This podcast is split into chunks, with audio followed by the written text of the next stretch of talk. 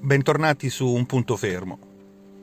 In quest'ultimo anno di pandemie, virus, lockdown, zone giallo, rosse e bianche, chi più ne ha più ne metta, abbiamo visto, eh, perlomeno noi lettori, un vero e proprio proliferare di libri ispirati a questi argomenti, a questi temi, quindi libri che parlano di catastrofi legate a pandemie, virus eh, e così via e uh, tanti si sono scandalizzati pensando che fosse un, uh, un, qualcosa di legato al momento. In realtà non è, sem- non è proprio così, anzi forse uh, è proprio il contrario.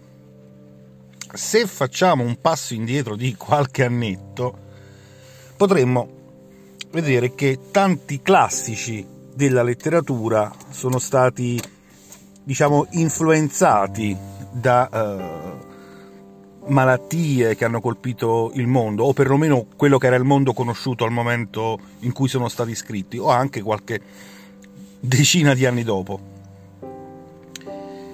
Per rimanere nel tema librario e in qualcosa che è facilmente conoscibile da tutti, eh, parlando di un libro eccezionale, vi faccio una domanda. Secondo voi, se non fosse arrivato il colera nelle isole britanniche, avremmo avuto un capolavoro come Dracula? È un libro che abbiamo letto tutti. Se la domanda vi sembra sciocca, vi dico che invece in realtà è meno improbabile di quanto possa sembrarvi. E naturalmente se la sono posta numerosi critici letterari. Facendo un piccolo excursus sto storico, Uh, vi ricordo che nel 1832 scoppia improvvisa e terribile un'epidemia di colera a Sligo. Sligo è un paese uh, dell'Irlanda che allora, in quegli anni, faceva ancora parte del Regno Unito. Una vera e propria strage. In uh, poco più di sei settimane, in poco più di un mese e mezzo, su una popolazione di circa 18.000 abitanti, eh, morirono 1.500 persone. Tra i testimoni di questi eventi terribili c'è una donna, una donna che si chiama Charlotte Torley, che parecchi anni dopo, nel 1847, scampata l'epidemia, diventerà madre. Bella cosa. E indovinate la mamma di chi? Sì, eh, proprio di Bram Stoker, l'autore del Dracula letterario più famoso di tutti i tempi. Vi lascio un attimo la sigla e ci sentiamo tra 30 secondi.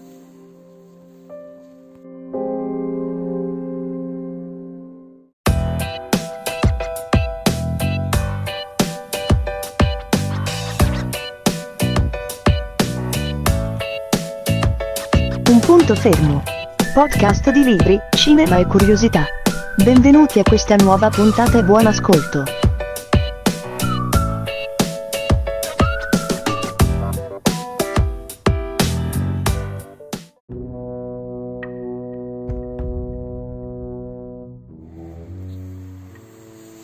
Ok, dopo la sigla ritorniamo a noi.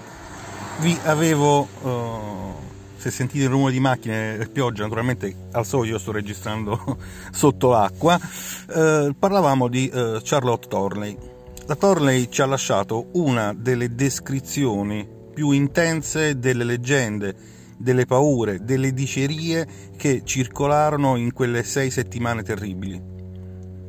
Il suo resoconto, eh, scritto nel 1873, intitolato eh, esperienze del colera in Irlanda è contenuto in una lettera che la donna scrisse proprio al figlio e probabilmente fu proprio Bram Stoker a convincere la madre a mettere finalmente su carta i fatti di cui aveva sentito raccontare fin da bambino, i fatti di cui la donna era testimone vivente.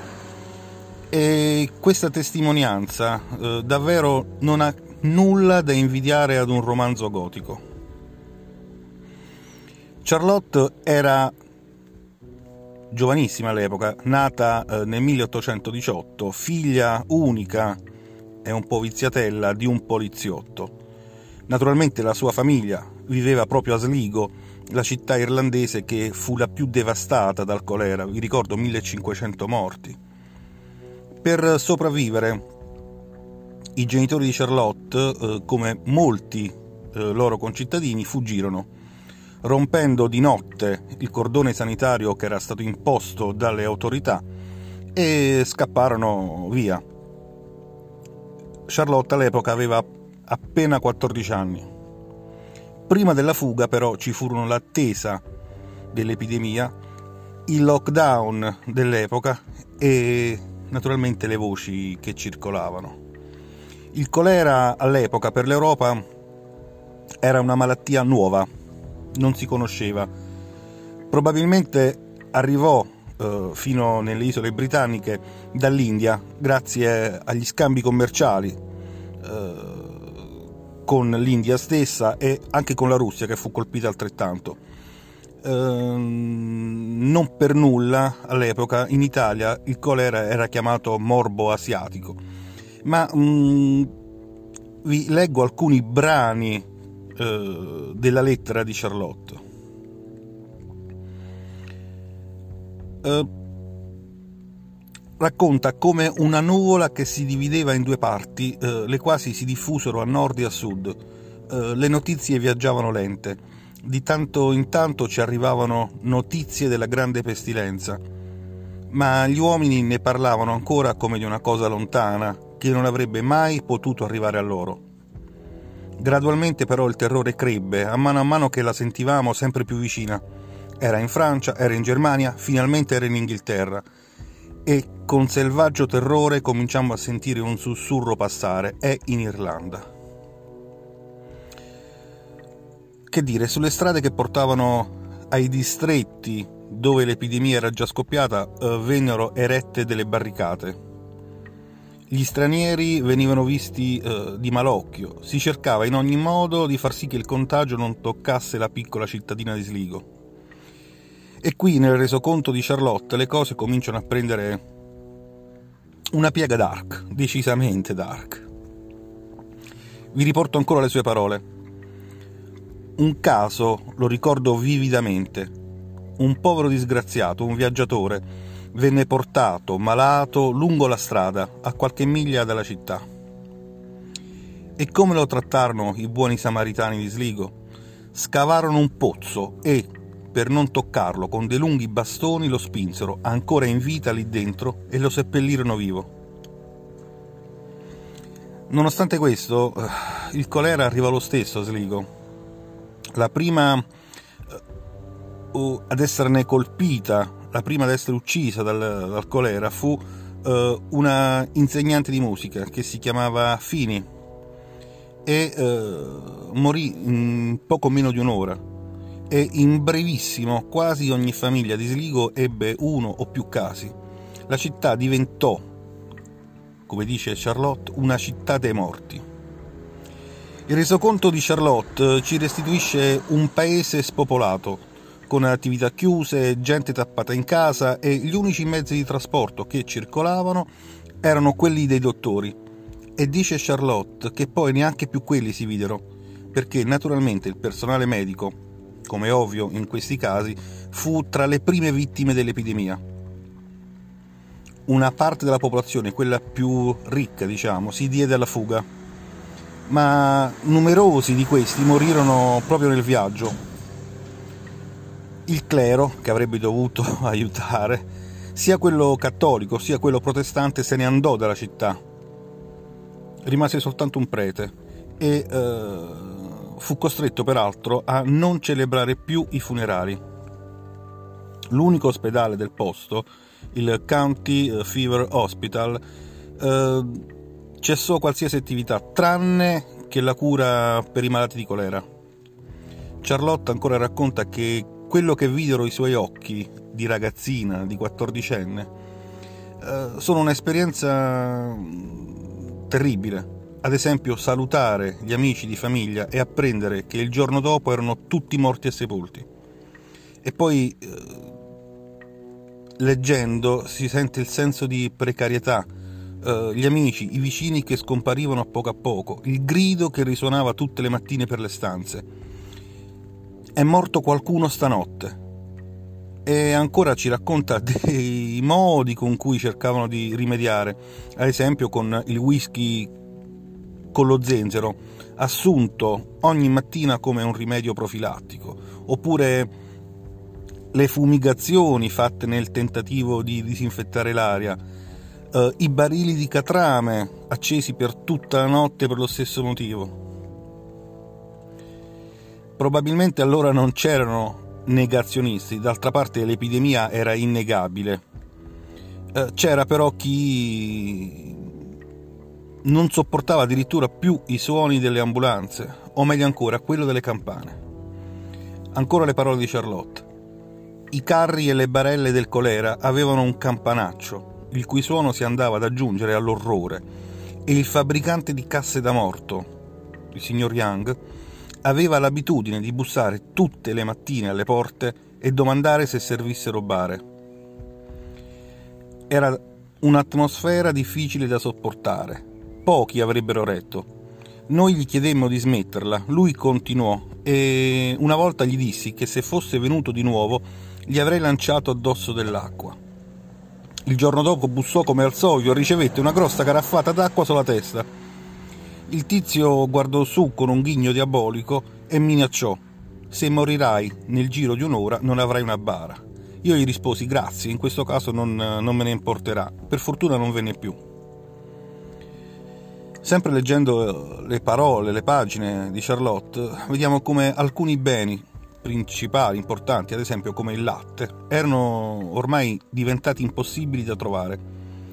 La famiglia Torley, la famiglia di Charlotte, che per sua fortuna possedeva una mucca, addirittura eh, vide che i vicini di casa andavano a mendicare il nutrimento per i bimbi più piccoli e i bricchi da riempire venivano, venivano lasciati fuori dalla porta principale e riempiti indossando i guanti, i guanti senza contatti tra le persone. È un vero e proprio tentativo di distanziamento sociale.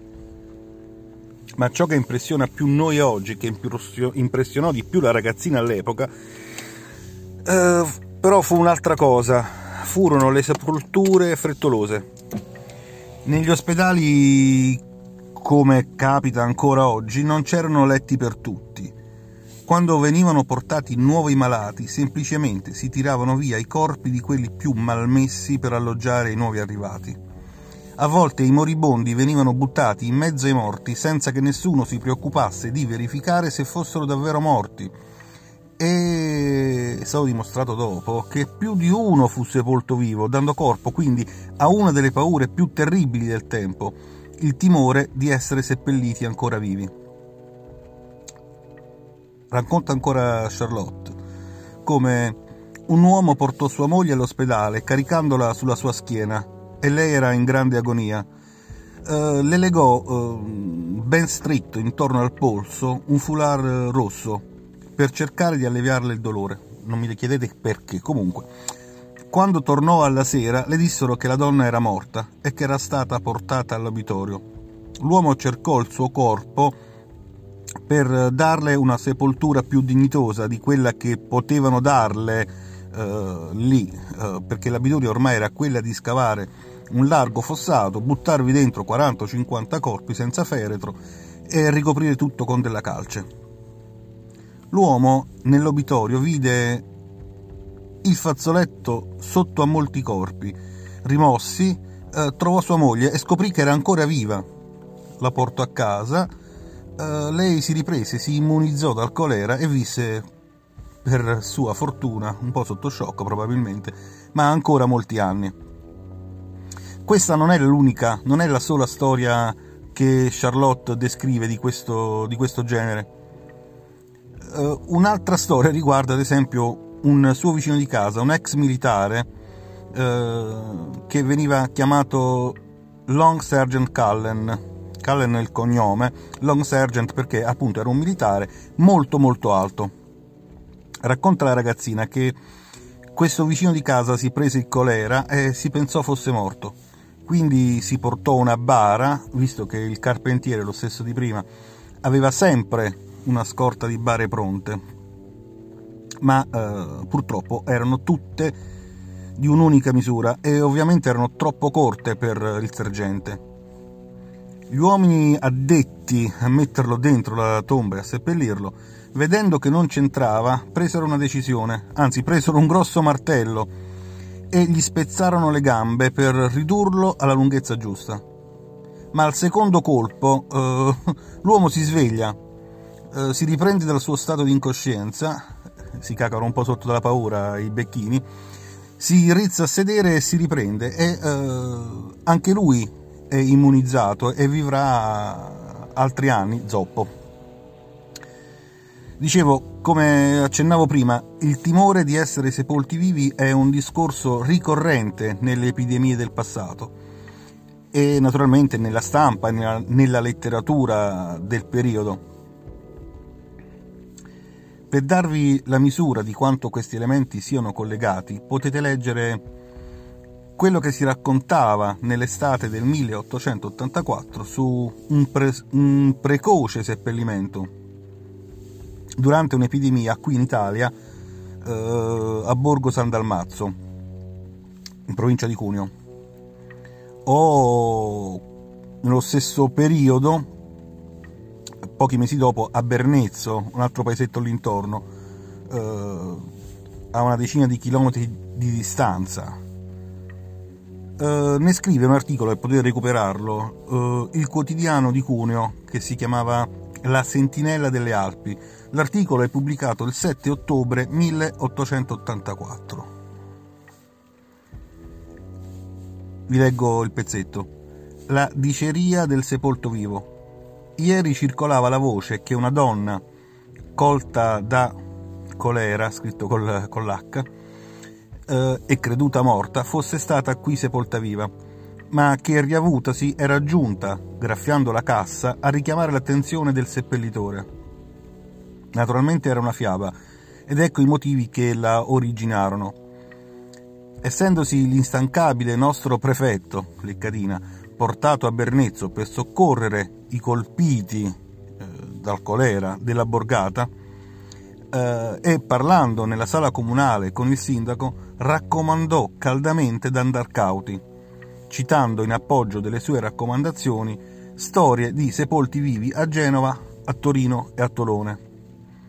Questo bastò perché qualche curioso indiscreto che stava ascoltando andasse spargendo la voce che a Bernezzo una donna era stata sepolta viva e che il prefetto si era recato sul posto per fare un'inchiesta.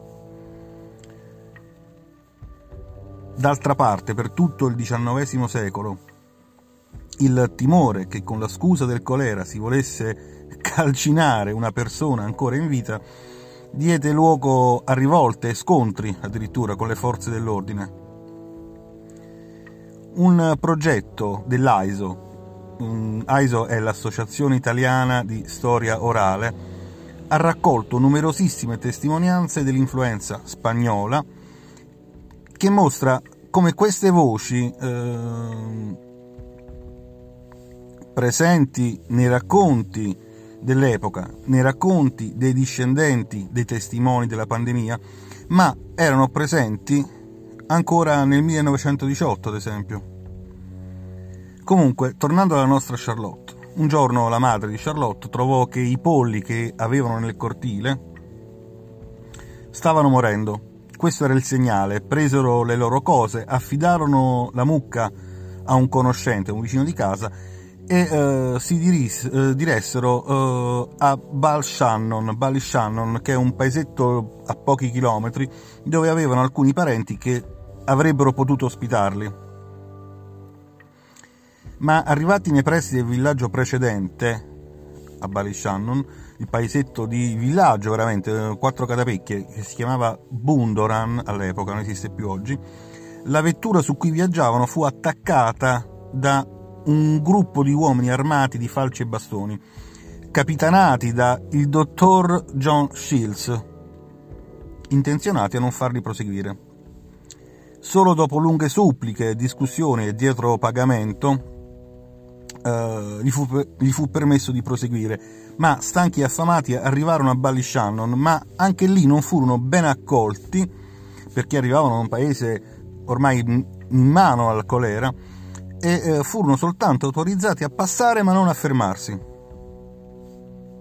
Lo zio di Charlotte, che abitava lì, li indirizzò allora presso eh, un conoscente, un suo amico che abitava nella contea di Donegal, un bel po' più lontana, e tutto il gruppo della famiglia, con tutti i bambini al seguito e i servitori, ripartì su un carro scoperto, non avevano un carro coperto, e sotto anche il cattivo tempo pioveva a dirotto. Che succede? Succede che durante il viaggio il padre di Charlotte si ammala. Non era colera, era una forte influenza. Ma eh, la famiglia dovette affrontare tutta l'ostilità della gente del posto in cui arrivarono, da cui si ritrovò ad implorare addirittura un po' d'acqua e una scodella di cibo. Ma l'Odissea non era ancora finita, perché finalmente arrivati a Donegal si trovarono davanti una folla inferocita che assalì il piccolo convoglio rubando i bagagli e bruciandoli al centro della piazza del paese.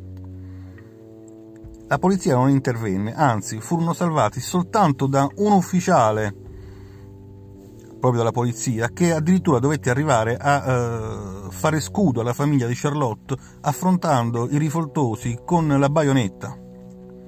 Nonostante questo, i magistrati della città mandarono via gli danno mm, l'obbligo di espulsione e li fanno scortare sulla strada da cui erano arrivati.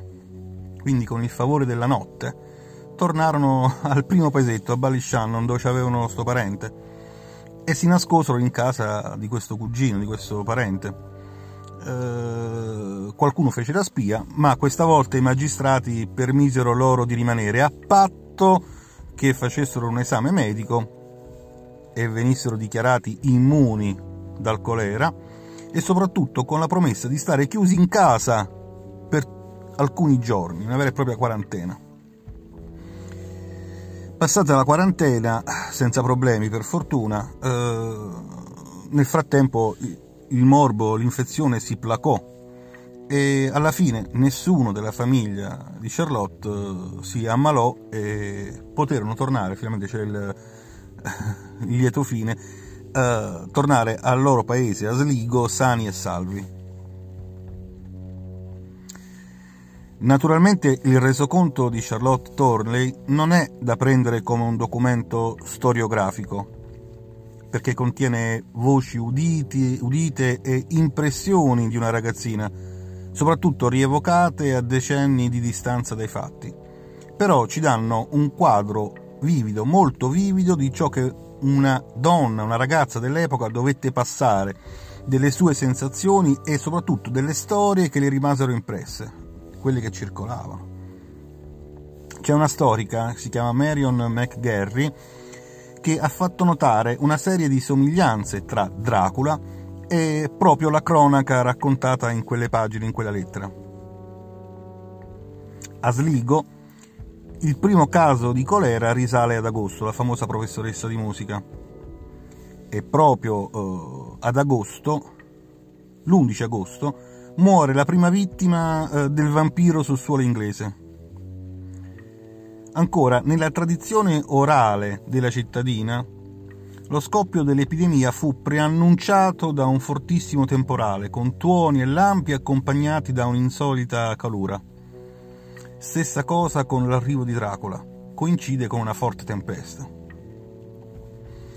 Ancora, le descrizioni dell'epoca ci tramandano il tanfo della putrefazione che ammorbò la città per numerose settimane.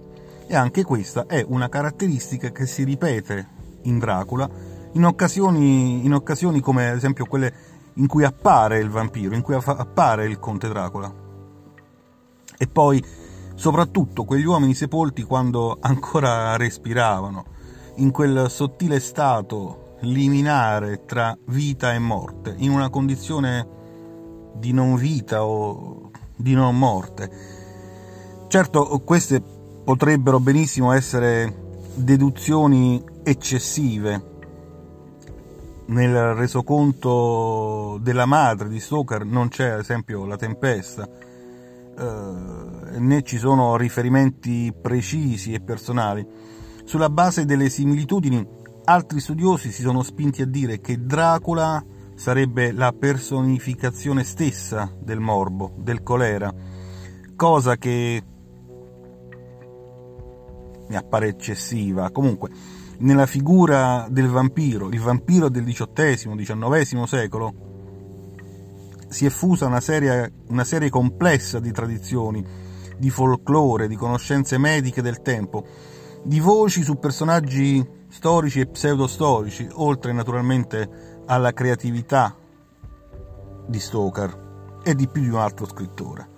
Eppure, forse anche i racconti di Mamma Stoker sul colera, a parte fruttare iniziative come i tour guidati da città che si fanno oggi, contribuirono a rendere l'atmosfera di Dracula cupa e affascinante, a renderlo quello che è, un libro del 1897 ma che ha dato il là alla mitologia contemporanea ancora del vampiro.